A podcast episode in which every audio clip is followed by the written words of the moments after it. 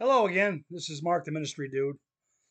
Today we're going to talk about strong, godly men and why we need them in the world. Let's read a couple of Bible verses first about the strong man. Here's something from Ephesians 6 8, 10 through 18. Finally, be strong in the Lord and in the strength of his might. Put on the whole armor of God that you may be able to stand against the schemes of the devil. For we do not wrestle against flesh and blood, but against the rulers, against the authorities, against the cosmic powers over this present darkness, against the spiritual forces of evil in the heavenly places.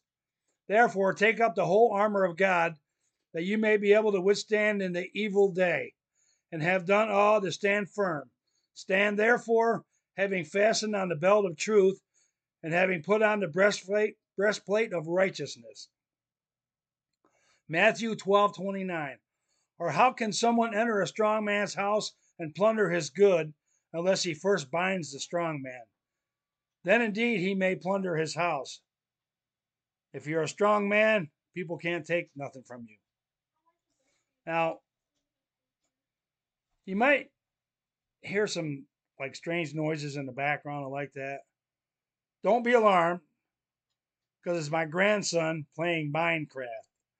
You know how these kids are when they get on them games, they just go crazy. I'm just I'm just warning you right now. Any strange noises come from this house, it's going to be my grandson on Minecraft. All right. Yeah, I was reading an article about how American men are in crisis, and strong, godly men are the ones who can really help us. You know, I did a video a little while ago about why men are the answer and not the problem. What we really need in this country is good, strong Christian men who aren't afraid to speak up about the problems we face and the solutions to them. The society has made men soft when we need them to be strong and lead us into the future. They make men afraid to fight for fear of retribution, and if men show any signs of aggression, then they have some kind of a disorder and they need to be medicated. You know, when you start medicating people, then depression sets in and alcoholism and loneliness. You know, all kinds all kinds of stuff leads to that from medication. You know, people are becoming more or less more educated or less educated and more withdrawn from society. And even delay getting married. A lot of men do that and having children. You know, society is trying to make them into a bunch of crybabies who can't do anything without screwing it up. You know, when I was younger, being cool and having long hair was great. But this has turned into wearing a man bun and carrying a man purse. You know, men were designed to be leaders with Christian values and strong heads of households. Now they're trying to turn them into a bunch of cowering clowns who need to take directions from a bunch of out of touch people who can't even run their own lives.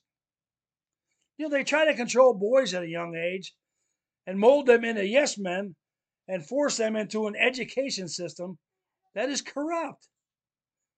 They want to take away their childhood and put more stress on them than they need. Let them be children.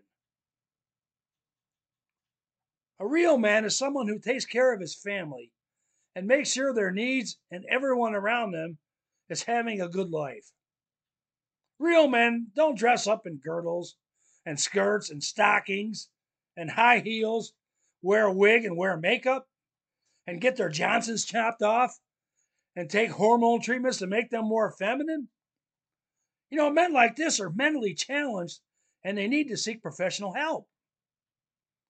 My dad was a strong, God fearing man who was head of our house and didn't take any crap from anyone.